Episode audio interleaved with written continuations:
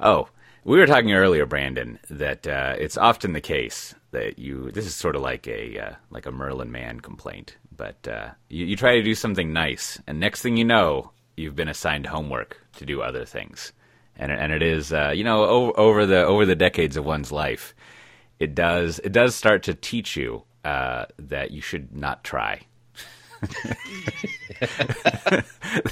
that you know, contrary to what Gold's Gym might say, when when you show up, that means you actually have to do work, and uh, often more work than than you were assigned to do. So, it it it, it is a uh, it's it's a it's a hazard to to try to help out, and and you know, this is always part of my my one of my goofy little presentations. Uh, you know, w- w- yet another one of these books that I'd like to make one day called uh, you know surviving and thriving in a big company. And one of the topics i always go over is beware of assigning yourself homework right? And uh, we kind of joke about this obliquely every now and then. Like there's usually you know you're a, you're a young go-getter and uh, you're you're in some meeting and uh, they're talking about like you know you have you have some suggestions about how to run a meeting and maybe you want to do lean startup. And next thing you know you're suggesting that you should start doing six page memos and, and things like that. And then you know i think i think if you're if you're a middling or normal manager or whoever's responsible for that you just kind of like you know smile and shut that person down because like we don't need uh, improvement. We just we just need to execute on what we're doing. Like if we could actually just do what we said we were going to do, we wouldn't have to worry about improving how we do things. How about we just try to do the fucking work? How about that? Manager out. Um, but if, if if you're if you're a wicked manager, you're like, yeah, someone should really do that. How about in addition to everything you should have been doing in the first place, you do that too, and you just kind of assign the homework back. So you got to be aware of that make sure not to get yourself assigned too much homework. Right, but I think maybe the key lesson here is that no matter who you are, you're eventually going to kind of have this feeling that you should do something. Like you'll have an idea mm. that you want to pursue. Yeah. So the recommendation I would give to people is, and I, you know, sometimes I follow it, sometimes I don't, but don't like suggest it in a meeting, any type of public meeting, or like even with your boss. Like if you really think it's a good idea, just start doing it. So That's let's true. take the memo. Take the memo thing. Like if you believe a six page memo format will be better in helping communicate with your team, just write the memo and send it out, right? Or whatever, however, distribute it however you need to.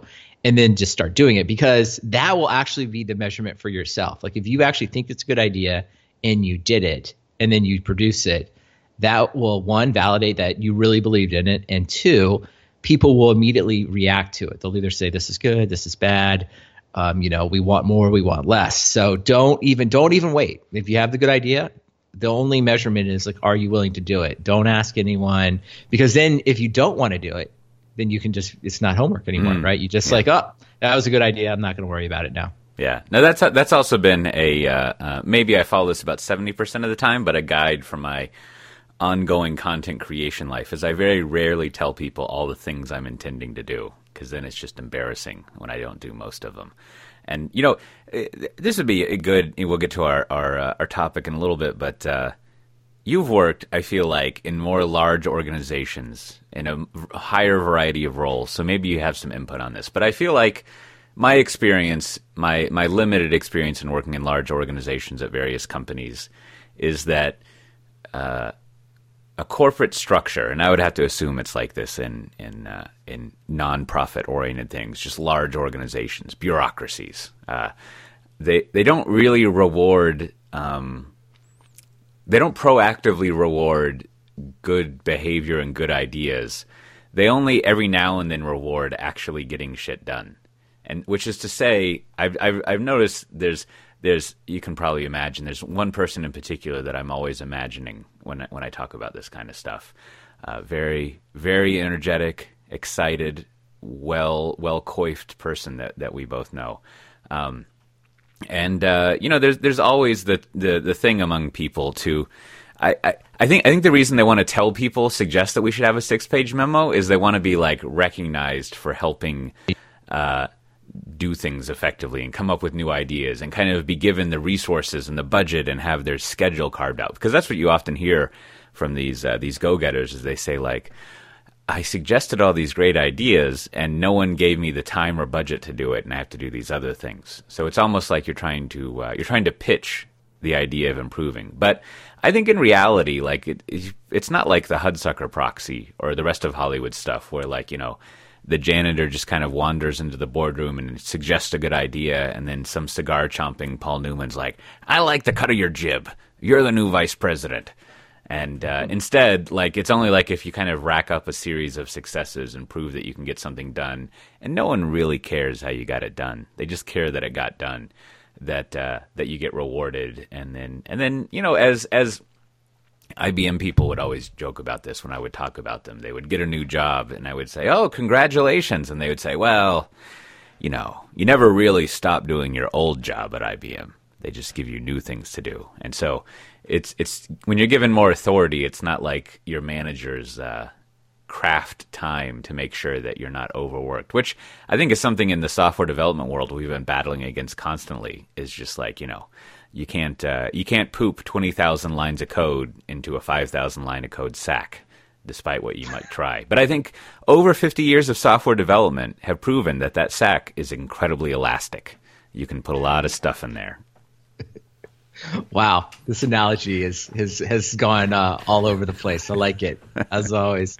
Yeah, well, I think you know maybe the net of all that is just you know if there's any observation I would have. Someone else said this, but listen, working in corporate America, like if you believe it's going to be a fair meritocracy where great ideas thrive, you know, only the best people and that meaning how you define them are promoted and mm-hmm. bad, you know, the people you think are uh, not so good, move on. And you know, it's it's not like that, right? I mean, corporate America. Someone said it's like it's an unfair, political, crazy, you know, group, and it's just you know, it's just kind of nuts. So the best thing is just to accept that, right? And just you know, lots of things are going to happen. So come back to kind of coming back to like the original statement of like, if you think there's something that you want to do that you think is a good idea, just start doing it, right? You know, follow that through, measure those results, and you know, and just be happy with that. Sometimes you'll be recognized for that. Sometimes you'll be fired for that. You know, it just you're just not going to know. So don't spend that much time worrying about it. Right? Do what you think is important, and you know, and just keep going. That's for sure. Well, you know, related on that topic, if you're interested in more, maybe one day we should we should uh, on this podcast talk about this. I don't really know how we'd wrap that up, wrap this broad topic up, but there's a there's a my favorite book on this topic, and you know, I forget how I came across this, but when I was uh, when I was at Dell uh, going through the culture shock of working in a non-technical group. You know, as I like to joke when I'm on the road with a bunch of MBAs, I read this book from I don't know the early '80s or late '70s called Moral Mazes, subtitled "The World of Corporate Managers." And now I see it's in the 20th anniversary edition. And while it's ancient uh, by our nerd standards and goes over a lot of uh, consumer packaged goods companies and others, like I feel like it's as fresh as ever. For I should go reread it, but it has it's it's sort of like the book, the uh, the antithesis of all like self business self help books, where it's basically uh, explains why people do devious things and kind of maybe don't act uh, in uh, morally good ways. Like, like I mean, essentially, I'm putting this in a very bad way, but it has a it makes a really good case for like, well, it turns out that people do what they're paid for. So if they're getting paid to do this one thing, even though the company may be saying do this other thing, and they don't change their bonuses, then like they're they're gonna do what they get paid for. And then there's also things like you know always make your manager look good, right? Like don't stab your manager in the back, and all you know all sorts of things like that that are uh, it's it's sort of uh, I don't know it's relaxing to read because it just confirms that uh, you're not the one going crazy. It's just a crazy system uh, that's out there. So I'll put that in the show notes. Moral mazes. Like it. Read that. Like read it. That Moral book. mazes. I'm in. So this, uh, you came up with the topic for uh, for for this episode. Why don't you Why don't you give us an intro to it? Yeah, I thought this week we'd talk a little bit about Ben Evans, who is a partner at Andreessen Horowitz, also known as A16Z. Um, but you know, really everybody at Andreessen Horowitz is a partner, so they have all this kind of their own weird system. But what he was previously was he was a analyst, but in this case, not necessarily an industry analyst, but a sell side financial analyst. Is where he started his career covering uh, mobile. So I think he did a lot of stuff based in London, covering kind of the the growth of the mobile industry over there. And then he went off and became uh, a I guess worked for an actual mobile f- phone company for a while. But then what we're going to talk about is he made the leap from that job to becoming, you know, a partner at Andreessen Horowitz, as I said before, but really, he I think of him as sort of like an in-house buy-side financial analyst from the venture capital world. And you know, he does as part of that work, you know, the things that he does public facing is he does uh, really an annual presentation kind of on various trends and he does a weekly newsletter and then he writes a lot of blogs and you'll find him showing up popping up on the a16 podcast um, anytime there's some kind of mobile news apple events google android event or something like that. So uh, a lot of interesting things. I thought we could maybe talk about like his evolution and then kind of his strategy to content creation. So, so what's your what's your, your history in consuming his stuff? Let's let's let's ease into this from the, the audience perspective, and then maybe go into the uh, the reverse engineered mechanics of what go, are going on, and maybe and then and then maybe we'll look at this uh, this presentation that that he did. Yeah, for me, I just you know discovered him or ran across him. I think originally on an A16Z podcast. You know, um, they usually do like some roundups, especially around some of the Apple announcements. So he has a pretty, you know, usually when it happens, he'll, you know, they'll kind of do a set of hot takes. But I have always found that he has like an interesting take on, you know, kind of a longer term, more strategic thought around like, hey, where, why did Apple do X, or you know, what's happening in mobile? What do these mobile apps mean? So I heard him interviewed a couple times or be part of different discussions, um, and so that you know kind of led me uh, as I like to do, is if, if, someone's really good or interesting, like you know, you if you discover them, then I kind of give them the Twitter follow, right? It's like okay, you know, I'll put you in there and and see what you're all about, and then from that, you know, obviously reading his tweets and things like that. But then uh, from that, he actually promotes a newsletter. And so I signed up for his newsletter, and you know, I think it comes out. I'm pretty sure it's weekly. I want to say sometimes maybe it doesn't come out every single week, but it's I like it. The newsletter format I've always really liked. It's kind of like a best of format, meaning you know, it kind of picks somewhere between like five and maybe fifteen things he's seen or is interested in. So it'll kind of give you a link and maybe a one to three sentence summary around why he thought it was interesting. So it's kind of a thing that you know you kind of stick in your inbox and read as you you know have time and you're interested. Um, so like you know, like everything, you know, I you know I feel like over the last year I've rediscovered some newsletters, you know, curated newsletters that I think are really good. You know, I've kind of resubscribed, having gone through a period where I think I unsubscribed to like everything I humanly could. Um, and then from that, you know, he does post a lot of stuff, uh, especially his presentation, his videos. He posts them online as he does them. So I guess that's how I've come to know and consume uh, his content. Yeah, yeah. And then he also has a blog. Like he had a uh, a post on uh, I don't know, Amazon's a factory for making new Amazon businesses, which everyone seemed to really like. Uh, and yeah, yeah, you know, newsletters are like an interesting. Uh, I don't, I don't know. I mean, I, I guess, I guess at this point, uh, as the old trope goes, we should just accept that email is the way things are done, uh, and and that if you're going to disseminate your your your curated thing, you're going to send out an email. Just end of story, right? Like it's the it's the the avalanche of what what everyone does. Which uh, I I it's I, it's be interesting to know. Like I guess we'll never know, but how that how that is fueled. Like to one way, maybe I wonder if like the advertising rates in email newsletters are better than like what you would get in I don't know Facebook led content because my understanding is, you know, no one reads blogs anymore, essentially, uh, and so your your your um, your pipes of attention uh, to get people to read something are basically like email and Facebook, and like a very small amount of podcasts where people will read about that.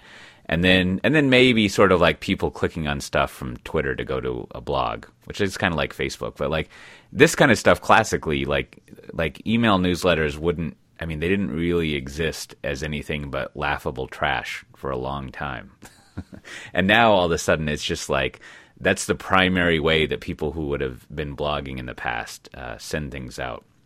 And I think I think my loose understanding of this dude is that he's one of the people who so started sending an email newsletter out back when people didn't think it was a big deal.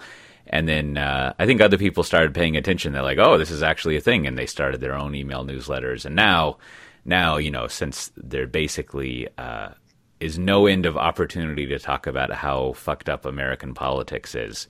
Everyone's got a newsletter. Even even Matt Yglesias is like, I got to have a newsletter. Like he changed his uh, his Twitter name I saw recently to subscribe to my newsletter. So it's sort of like here you have Vox, right? One of the places that seems to have still figured out blogging, and they're like, fuck it, got to have a newsletter. And so it is. Uh, I don't know. It's always a curious thing because I find I find reading newsletters very cumbersome, but I guess like there's really no, no other way to control the inflow of information that you have since no one reads RSS feeds anymore, right? Right. And, and since Well, I think- since your Twitter feed is like auto is algorithmically like messed with, and since your Facebook feed is too, and so it's like you want this dependable thing, just like a newspaper would be, uh, that comes in, which which seems kind of alluring, I guess.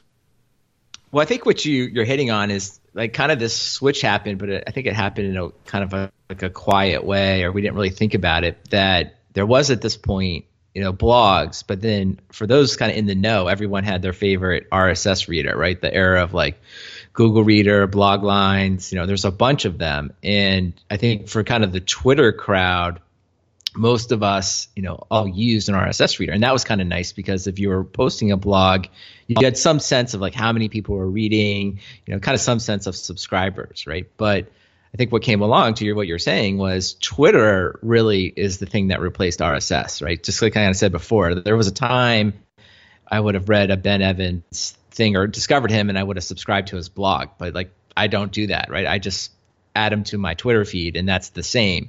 So then if you're a content producer, if you're writing something and and you want someone to kind of like have a com- like a, a larger commitment, what was once the RSS, you know, s- subscription becomes the email newsletter and that gives you know kind of your super fans you have a way to communicate them with directly and it gives you a sense of like exactly how many people are actually reading you. And then if you're trying to make money or you're just trying to measure your influence you know actually having their email addresses is actually much more interesting than just knowing your rss uh, subscribers. So that's kind of how i see how it all evolved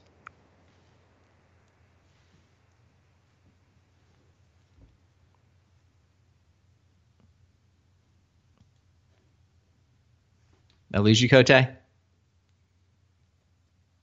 and and and usually, uh, you know, usually, I, I guess at least you, you pretty much trust that you have a direct connection to a person, like a one to one thing with email, and and you can also like. Because no one cares about invisible tracking images anymore, like they used to in my day.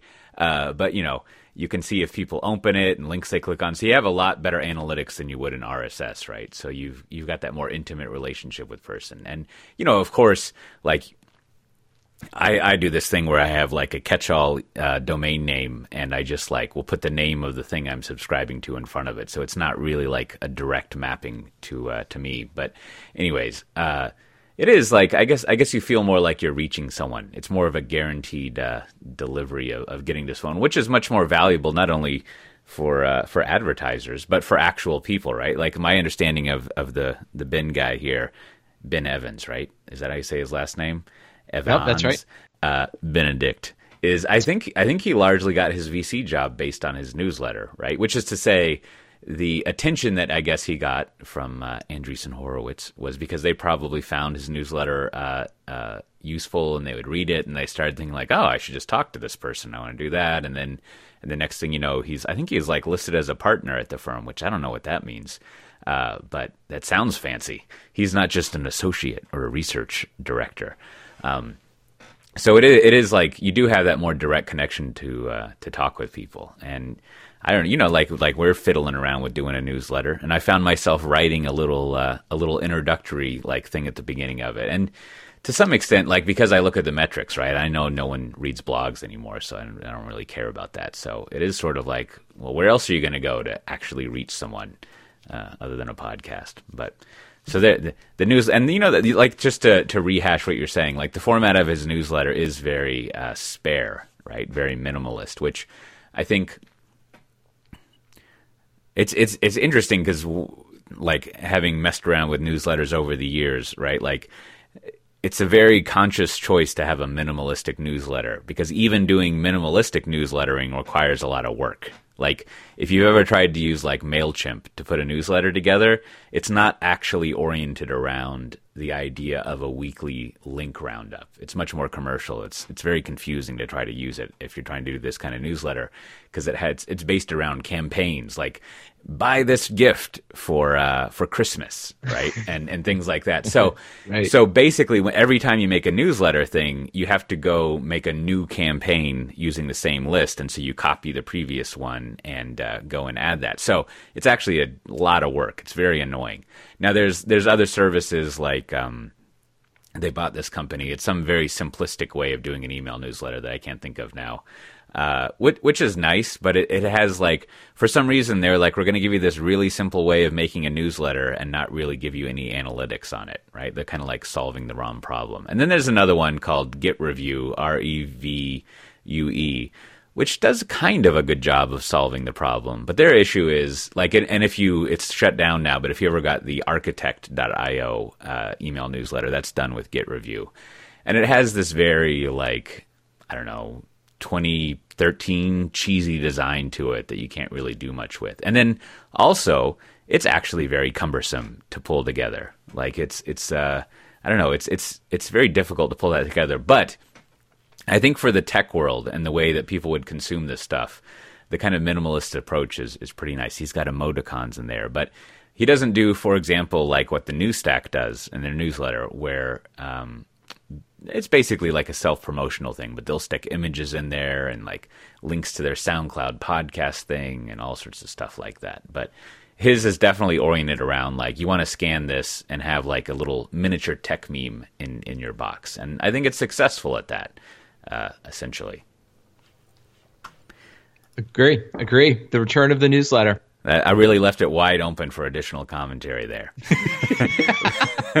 but but uh, you know, so so then then as as my standard gripe here, right? Like it is uh, it is uh, it is annoying that it's just sort of like, and this will get into his presentation. It's like yet another incredibly incisive, brilliant tech analysis of the same goddamn shit right? Like it's just like I think he even has his own his own phrase for uh, the four or Fang or whatever. What's he call it? Gaffa. The Gag, yeah, G- Gaga. I think it's G A G A or G A F A. Yeah, yep. yeah, yeah. You know, Google, Amazon, Facebook, Apple. Like, yay! What Netflix didn't rate rate?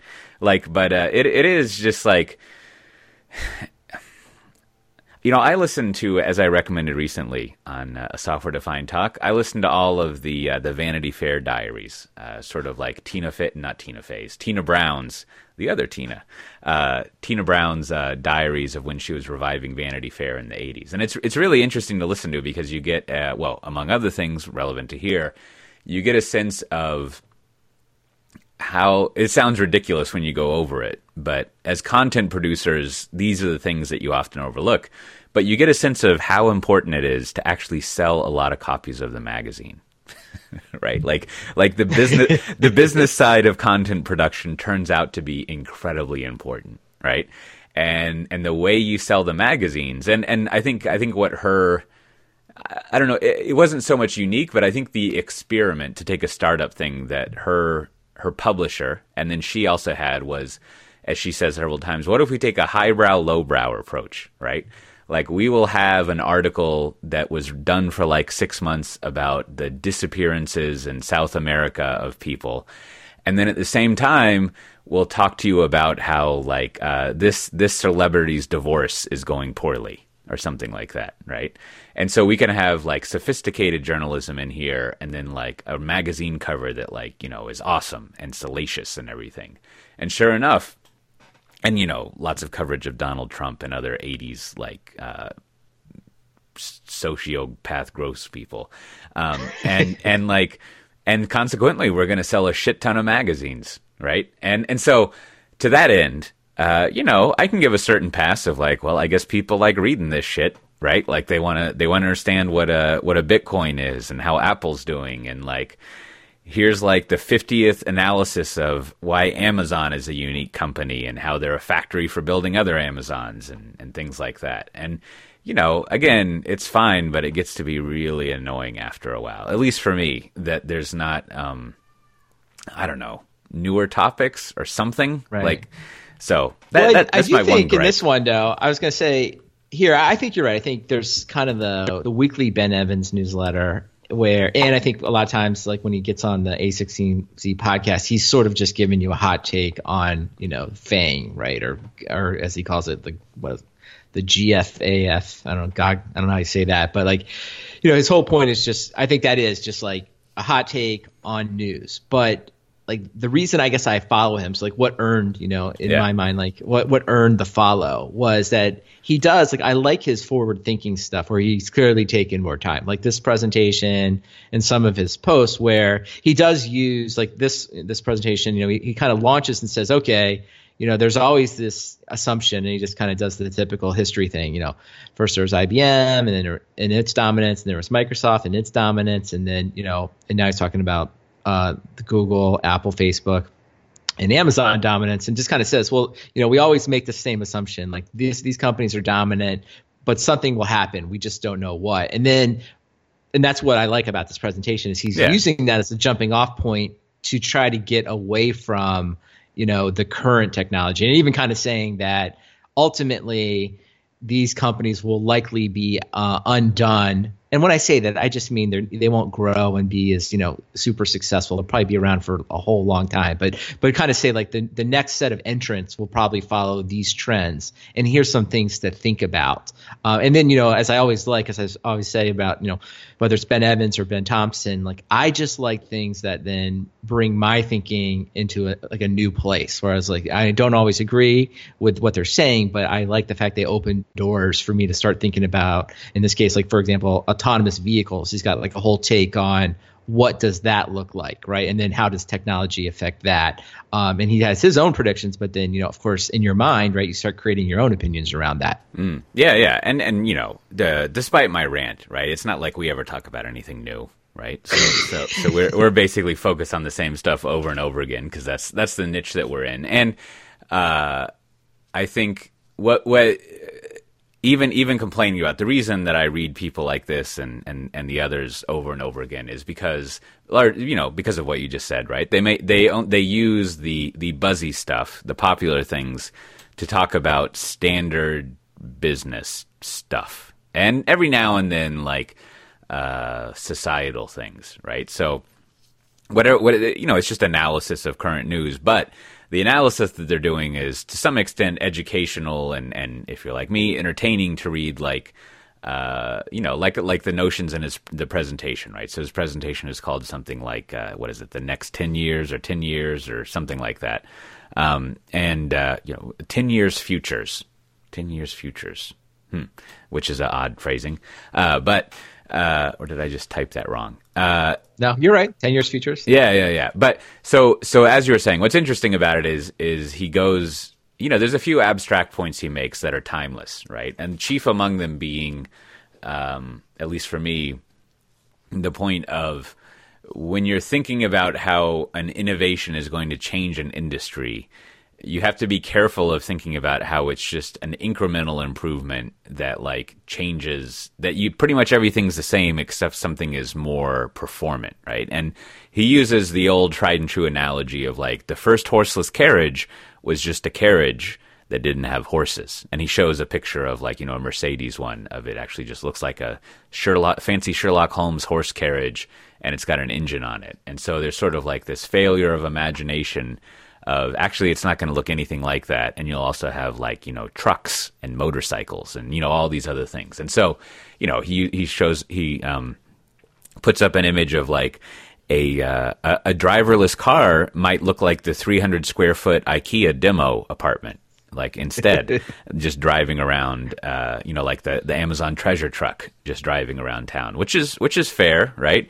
And then he makes the broader point you know of like if you've got a driverless uh, all your driverless things that changes the way your infrastructure has to be and on and on and on right? And so that is again like a general principle you can apply to basically anything in in life is that if you if you make a dramatic change to a system, uh, you, you, you, there's a high chance that the rest of the system is going to change in ways that you had no way of anticipating, and you shouldn't just worry about uh, optimizing little parts. And you know, again, the other analysts I think who do well here, uh, they they have similar uh, sort of um, tactical insights that that they kind of like accidentally leave by the wayside, right? So the tactical thing being like that way of thinking in systems, innovation in a system, you can apply over and over again if you're conscious of it and um, you know, and then and then I don't know. I, I think at certain points, uh, I, I, guess the other thing I would point out is that it's also important to understand to distinguish in this kind of material. Uh, I mean, literally, he's a VC, I guess, um, or partner. I assume that means he does VC stuff. So as a VC, your job is to find uh, an idea early on so you can buy in cheap and at some point before you pass it on to the next sucker or you you IPO it, which I guess could be a lot of suckers in aggregate, you basically have an exit of some sort. So you're trying to find new ideas that uh, will make will net a lot of money in valuation because they get broadly used or are industry changing, right? And so consequently, um, Ben Evans is not going to be interested in how uh, the U.S. State Department is modernizing its software portfolio. right, like like that the existent stuff that that has huge improvements in productivity, but doesn't create a net new market that you can buy into and profit from, are not anything he's ever going to be interested in nor cover. Right, and so which, which is totally fine, right? Uh, but it does sort of chop out um, uh, talking about tactics a lot more, which is, I think, ultimately like what I get annoyed with with any coverage like this of just tech world stuff is like, you know, it's fine to talk about like. Uh, the ha- the the what of something, right? Like what something will look like. Like uh, we should be doing agile software development that looks like this. Like you know, we're doing pair programming and we're deploying every day, and we've uh, we've we've automated our builds and and go read the SRE book, and there's the what of what SRE is, and even the why is is is passively interesting. Like why do you do things this way? Uh, but what I'm always starving for is the actual tactics of how you get to do that, and and this kind of this kind of coverage like rarely goes over that kind of thing. I mean, every now and then in looking at how uh, how like companies are succeeding in, in the the FANG or the gaffer or whatever, they'll kind of go over why these companies uh, succeed at what they do. But it's still it's it's still you don't come across enough like you know well sure Amazon can be a factory of factories, but I still don't understand why it was the case that they could just burn piles of cash for 15 years. I mean, this is a trope we go over all the time. Or like, uh, so how is it that Apple actually succeeded in doing this? right? Like, right. I get that they had great design, and then what? Right? Like, how how did they pan this out? And and as as one interesting uh, thing uh, that'll be interesting to monitor ongoing, right? As an example, so with all these companies going private does that work? right? Like like how if if you compared like HP or HPE versus uh, you know Dell Technologies versus all this other stuff, like what is a good strategy and tactics for a late term company? Because that would be a, a a great conclusion to kind of like it would be I think on the order of the value of disruption theory in the tech industry to say that like basically once you become a 15 plus year old tech company uh, and you have let's say 20 to 80 billion in annual revenue and your growth rates have reached this or you're doing 40% maintenance and 60% new license you probably need to go private right like just some like tactical conclusion like that would be a wonderful thing to like have floating around out there and all that said yeah. the content's still good it's just like uh, I, I, wish all this type of content would just sort of like look at the tech industry as a whole instead of just like the uh, the consumer companies.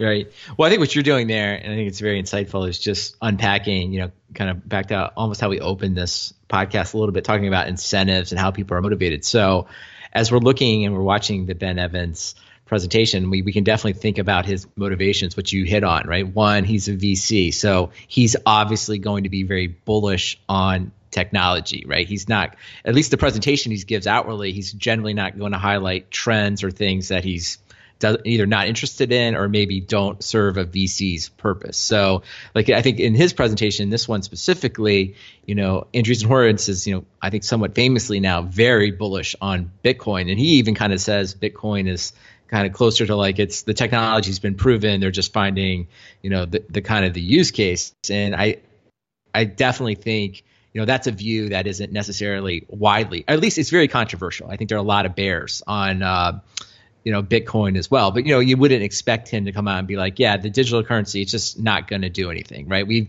we've looked at it like because you know yeah. a bear case could just simply be that you know electronic payments have been around for like 20 plus years in different formats. People don't want them right? The, we just haven't come to a point that it's important to people and we think this is just going to fade right? So he wouldn't you know he's just not incented where somebody you know with a different point of view may come out and, and say that right away. And then you know, the other thing I think is interesting is he is sort of painting, you know, a different future, and he spends a lot of time talking about machine learning, and you know, he kind of makes this analogy to like relational databases about the idea that you know it's not like Oracle who popularized a relational database. It's not like they kept all the data and we just used their relational databases. And you know, he kind of goes on and then says, well, SAP bought Oracle, and what happens is relational databases found themselves in all these different uh, technologies and all these different products. So it's sort of like an underlying technology. He kind of makes mm-hmm. that same case around machine learning. He kind of says that, well, you know, we're all thinking about machine learning wrong. It'll just become like a relational database and all these different products that we build. But the thing that he really misses, or the thing I would have liked to hear him talk about, is you know, in the past, and this goes with the cars too, is we've never had these such strong network effect companies happening, right? So, like in 1980 it wasn't like all the data, like all the people are just using one system, or, or, a lot of people, like five billion people are using one system. It was there was thousands of companies, all of them had like data stored in like spreadsheets or something like that, and they all needed a better way to search that data. So that was, I think, pretty clear problem. I don't think that was uh, something that, that was necessarily all that surprising. Like people had it and wanted to buy something for it. But then now you go forward and you say, well, it's a lot different now because we do have these huge companies that aggregate like more data than you know we've ever seen before, and the fact that they then use machine learning, right? It may be a technology that is more interest, or almost more interesting to those very, large companies. So instead of like an advertiser, like you know, applying machine learning to their own data, an advertiser or anyone that wants to advertise is just going to be beholden to like one of the large internet mm-hmm. sites, Google and Facebook, right, to figure out how to target. Like they don't even have the data anymore, yeah. much less the expertise to figure out what machine learning. So that's a whole world that I think he doesn't really touch on, right? That's the whole thing about it's not that the machine learning knowledge won't be disparate, um, widely disseminated. It's the fact that like the people that can get the most of it are highly concentrated. But again, I don't think that's a narrative that promotes his or A16's view, right? Yeah. They want everybody to embrace it. So, you know, both those you know examples um, I'm kind of just hitting on there, right, are just kind of saying, and I think what you're doing is like when you're watching these presentations,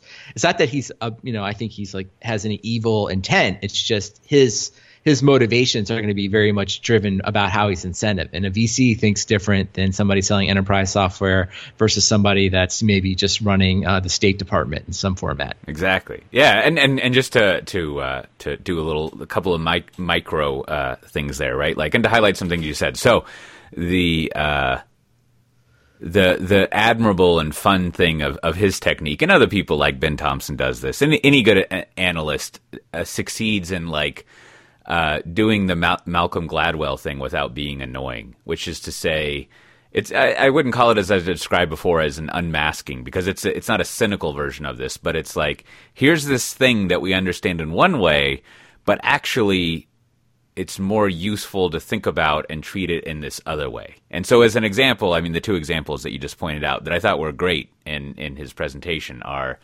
uh, you know, everyone talks about AI, but really they don't mean artificial intelligence. They mean machine learning. And let me tell you what machine learning is. Machine learning is not AI, right? And then, so therefore, if we have an actual understanding of what this AI stuff is, which is that it's not AI, AI at all, it's machine learning, what can we do with machine learning? What capabilities does it have? And what are some quick examples of things we might uh, think about with it? And he actually does succeed in like the uh, the ranty hole of machine learning and AI that I get upset about. You know, goes all the way back to uh, I forget the dude's name. He's got it's like Hammerschmidt or Hammer John something. Anyways, the one of the the big brains at Cloudera, he had that funny uh, uh, appropriation of the Ginsberg thing of like you know the greatest minds of my generation are figuring out how to sell diapers or, or whatever, right?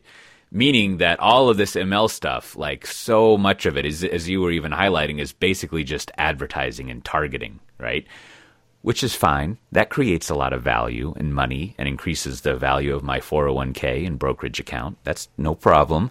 But it's not like, you know, it's just making advertising better. Now, what he does that's nice is he brings in, uh, like, let, if we could do like, um, video and photo recognition, and then you could start doing things like if you monitored every uh, um, person building an iPhone and you could start to analyze that. You could, I don't know if he actually says this, but you could figure out how to increase productivity, right? By studying how they do things and going all tailor, tailoring, ta- Taylorian uh, on them. and, and, you know, he does other things like, you know, you could, you could, um, you could monitor traffic. Like there is, there are things that you could start to do with machine learning beyond just like, you know, the canonical case of telling the father that his, his teenage daughter is pregnant uh, because you did too much machine learning. So that that that part is is really interesting. I think it's nice that he kind of pulls that out there to say, and it's a good example of the general point he's making is don't get obsessed with the first impression you have of some new technology. Right? It's not just going to be a horseless carriage. Like it's all sorts of other things. And then, you know, he does the same thing. I think with. Uh, with cryptocurrencies, he's like everyone, and and this is at least in our world, this is the a well understood trope, but I bet people who would listen to him and the broader audience not really uh, a concluded notion at the moment, which is like Bitcoin is meaningless. Don't worry about that. What really matters is this blockchain thing. And what the blockchain does for you, and this is as far as me, Coté understands, is it basically, if you trust the parties involved in this, it verifies that a thing happened and these parties said the thing happened essentially.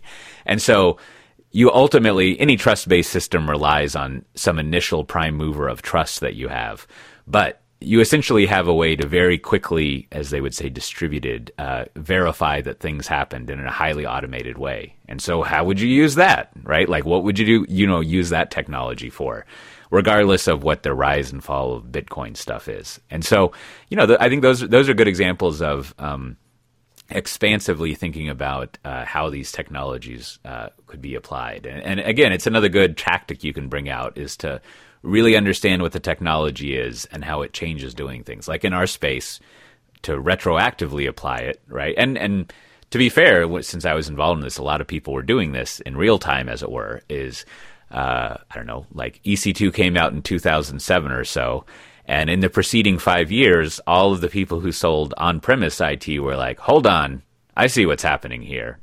right? Like, like, like if, if they're basically like, even though they're not saying they're selling servers and they're only selling to developers, like developers drive custom written software drives a huge amount of on premise stuff. And so like, not only do we have SaaS to contend with, but like, why are people going to buy on premise stuff? And so they start to project out like the side effects of of of technologies and and you know what they're going to do and the opportunities. And then you know, using that example again, like the tactic that they all missed was uh, it's really expensive and it's hard to build this stuff. Like they all just assumed it was uh, easy and you could shift over to doing it. But so yeah, I mean those are those are nice uh, nice parts of the presentation that he does, and you know it's it's it's what you want to peek out from looking at his newsletter every now and then is like a not even just an interesting new take on something, but a deeper understanding of how this technology is going could be applied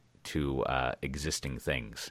That's a really screwed up, useless way of putting it, but um, you know, and and then and then also just to empty my macro book, right? Like he uh, he also provides some good example of like uh, overly cutesy thinking, right? Like when he's discussing, he, he he gets he gets on a good historic jag about Oracle as a database, and you had to have the Oracle database to have SAP, and SAP drove a lot of ERP thinking, which allowed how did he put it? Which allowed people to offshore their manufacturing, which is like 20 or 30% accurate. right? Like there's a lot of other stuff that enabled that. But yes, having having having having an ERP system makes it easier to do that and, and more profitable to, to do that kind of thing.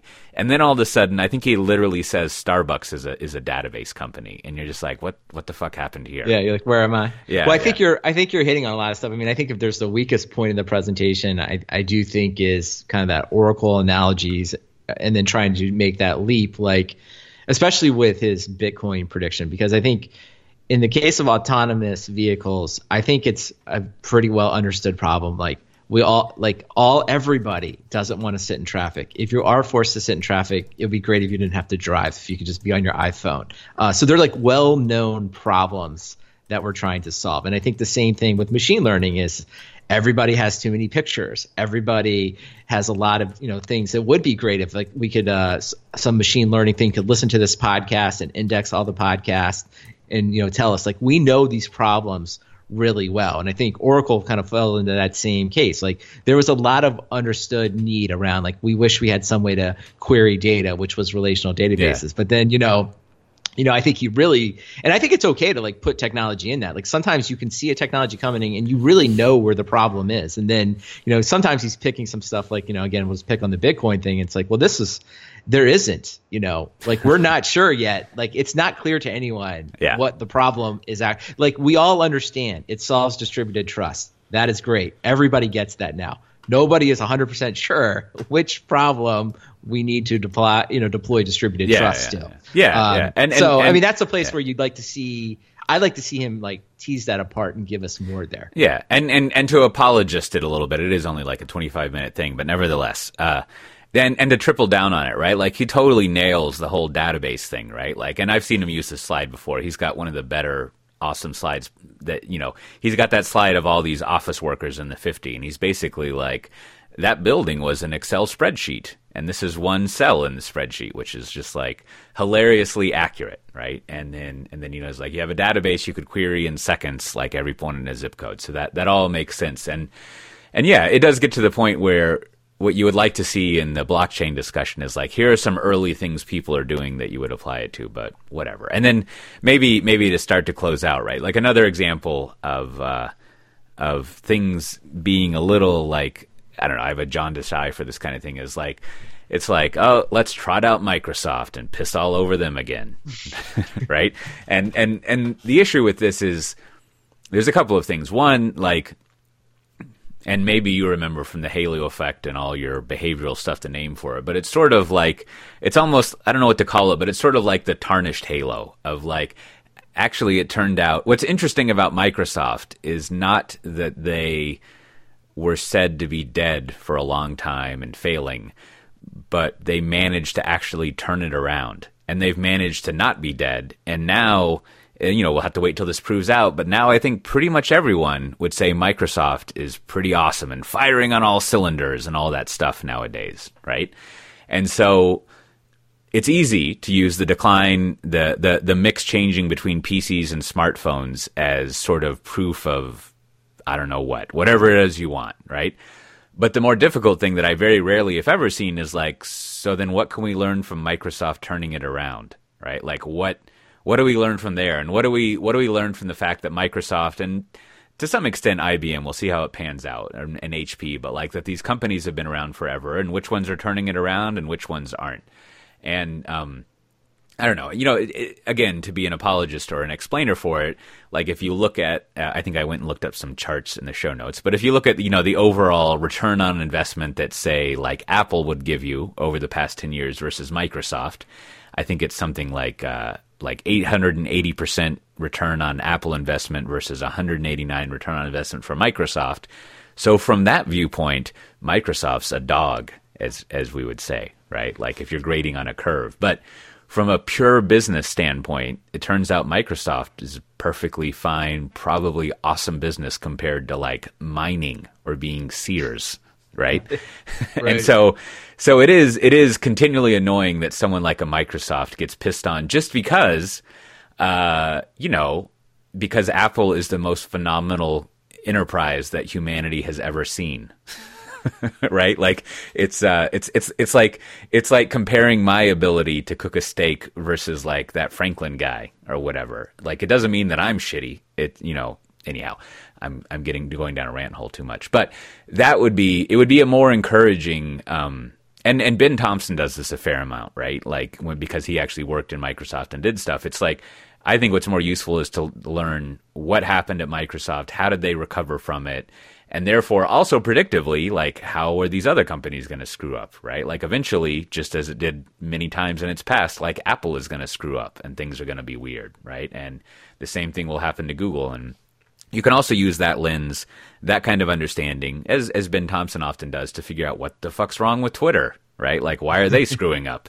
So, um, it is a little unfair that we know this stuff uh, in depth, and it's what we pay attention to, and we're kind of like attacking the things that we know.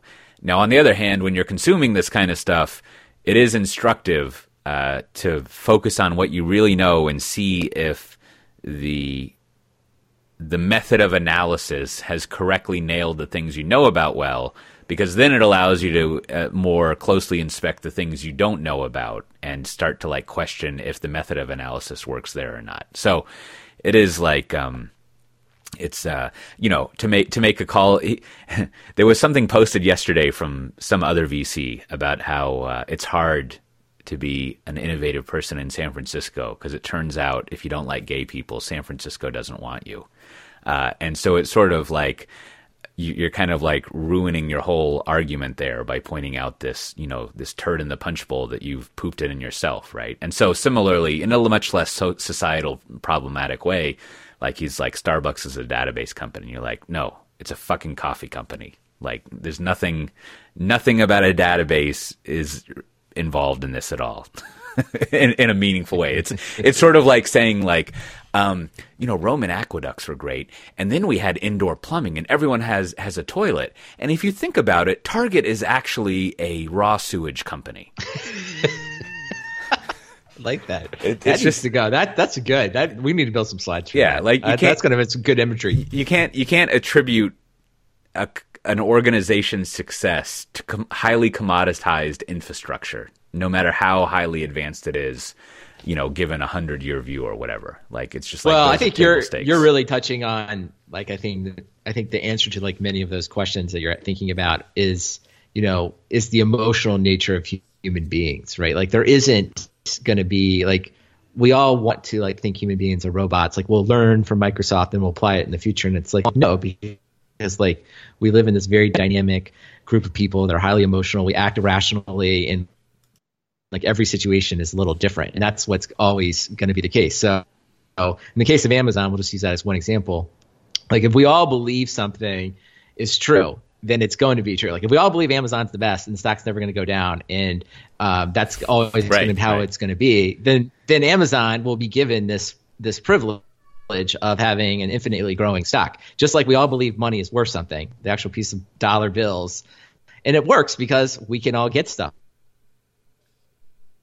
people don't believe that about other companies, whether it be Dell or Microsoft or IBM or whoever else, right? So they're held to a different thing. But if tomorrow, for some reason, if tomorrow everyone believed Dell, right? Dell is the company that cannot fail. Then Dell would have this incredible valuation and be able to do lots of things, and something would happen yeah. from it. So, but again, like this gets into just very like weird human behavior that no one really understands. So it's like it's hard to write about. Yeah, yeah, no, and and that I mean, and then and then I should close this out. But like, I mean, that gets to another. Or we should go to our closing comments. Uh, but uh, that gets to another thing that would be tactically interesting to look at. Right? Is um, making the managerial business case for controlling the image of your company is incredibly important right? And and um, let's pick on hp instead of your current mortgage payer uh, which is uh, for whatever reason, and you know, it, it,